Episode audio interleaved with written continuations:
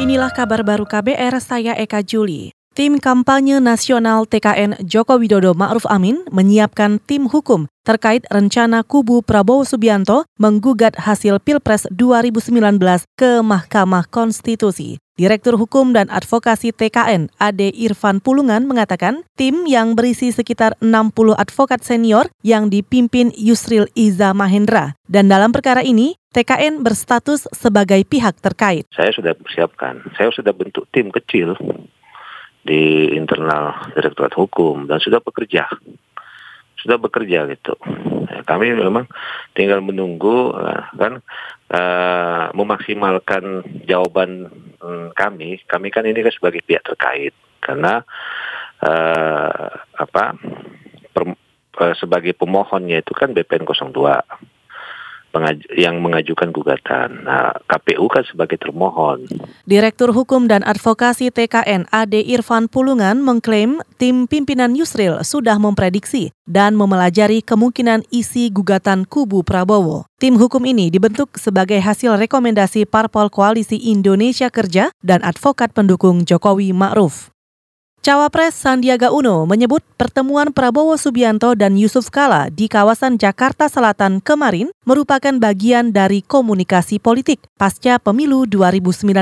Menurut Sandiaga, dalam pertemuan itu Prabowo menyampaikan langkah yang ditempuhnya sesuai koridor konstitusi. Prabowo juga berharap dampak aksi 22 Mei tidak akan menghambat perekonomian. Uh, harapan-harapan kita bahwa apa yang ditemukan penyimpangan-penyimpangan kekecewaan masyarakat yang disuarakan melalui uh, tentunya aksi damai ini tidak uh, menjadi salah satu uh, apa namanya uh, penghambat masalah ekonomi kita. Itu tadi cawapres Sandiaga Uno. Sandi juga menyebut belum ada rencana untuk Prabowo bertemu dengan Jokowi. Sebelumnya, Jokowi berulang kali mengungkapkan keinginan untuk bertemu Prabowo guna meredakan ketegangan. Namun, upaya lobi dan pendekatan yang dilakukan Joko Widodo belum membuahkan hasil.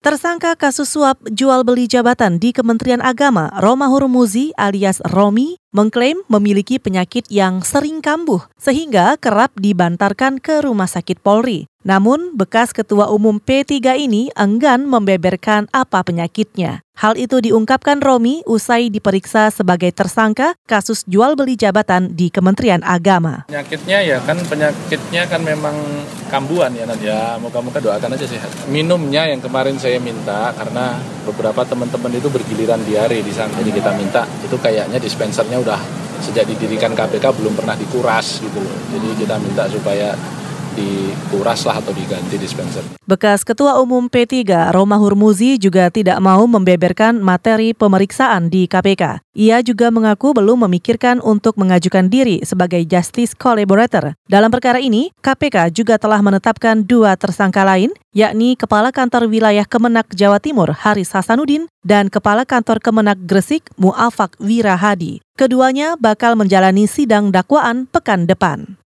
Kita ke informasi olahraga. Tim bulu tangkis Indonesia maju ke semifinal Piala Sudirman 2019 usai mengalahkan Taiwan dengan skor 3-2. Ganda campuran Fraven Jordan dan Melati Oktavianto menjadi penentu kemenangan. Mereka melibas wakil Taiwan Wang Chilin dan Si Peisan dua set langsung, 21-17, 21-15. Dua poin lain disumbang dari sektor ganda. Pasangan Markus Gideon dan Kevin Sanjaya membuka kemenangan di partai pertama. Namun, Taiwan mampu mencuri dua partai selanjutnya di sektor tunggal. Sementara pemain tunggal putri nomor satu dunia Tai Su Ying masih terlalu kuat untuk Gregoria Mariska Tunjung. Tunggal putra Jonathan Christie juga tidak berkutik di hadapan Chow Tian Chen. Demikian kabar baru, saya Eka Juli.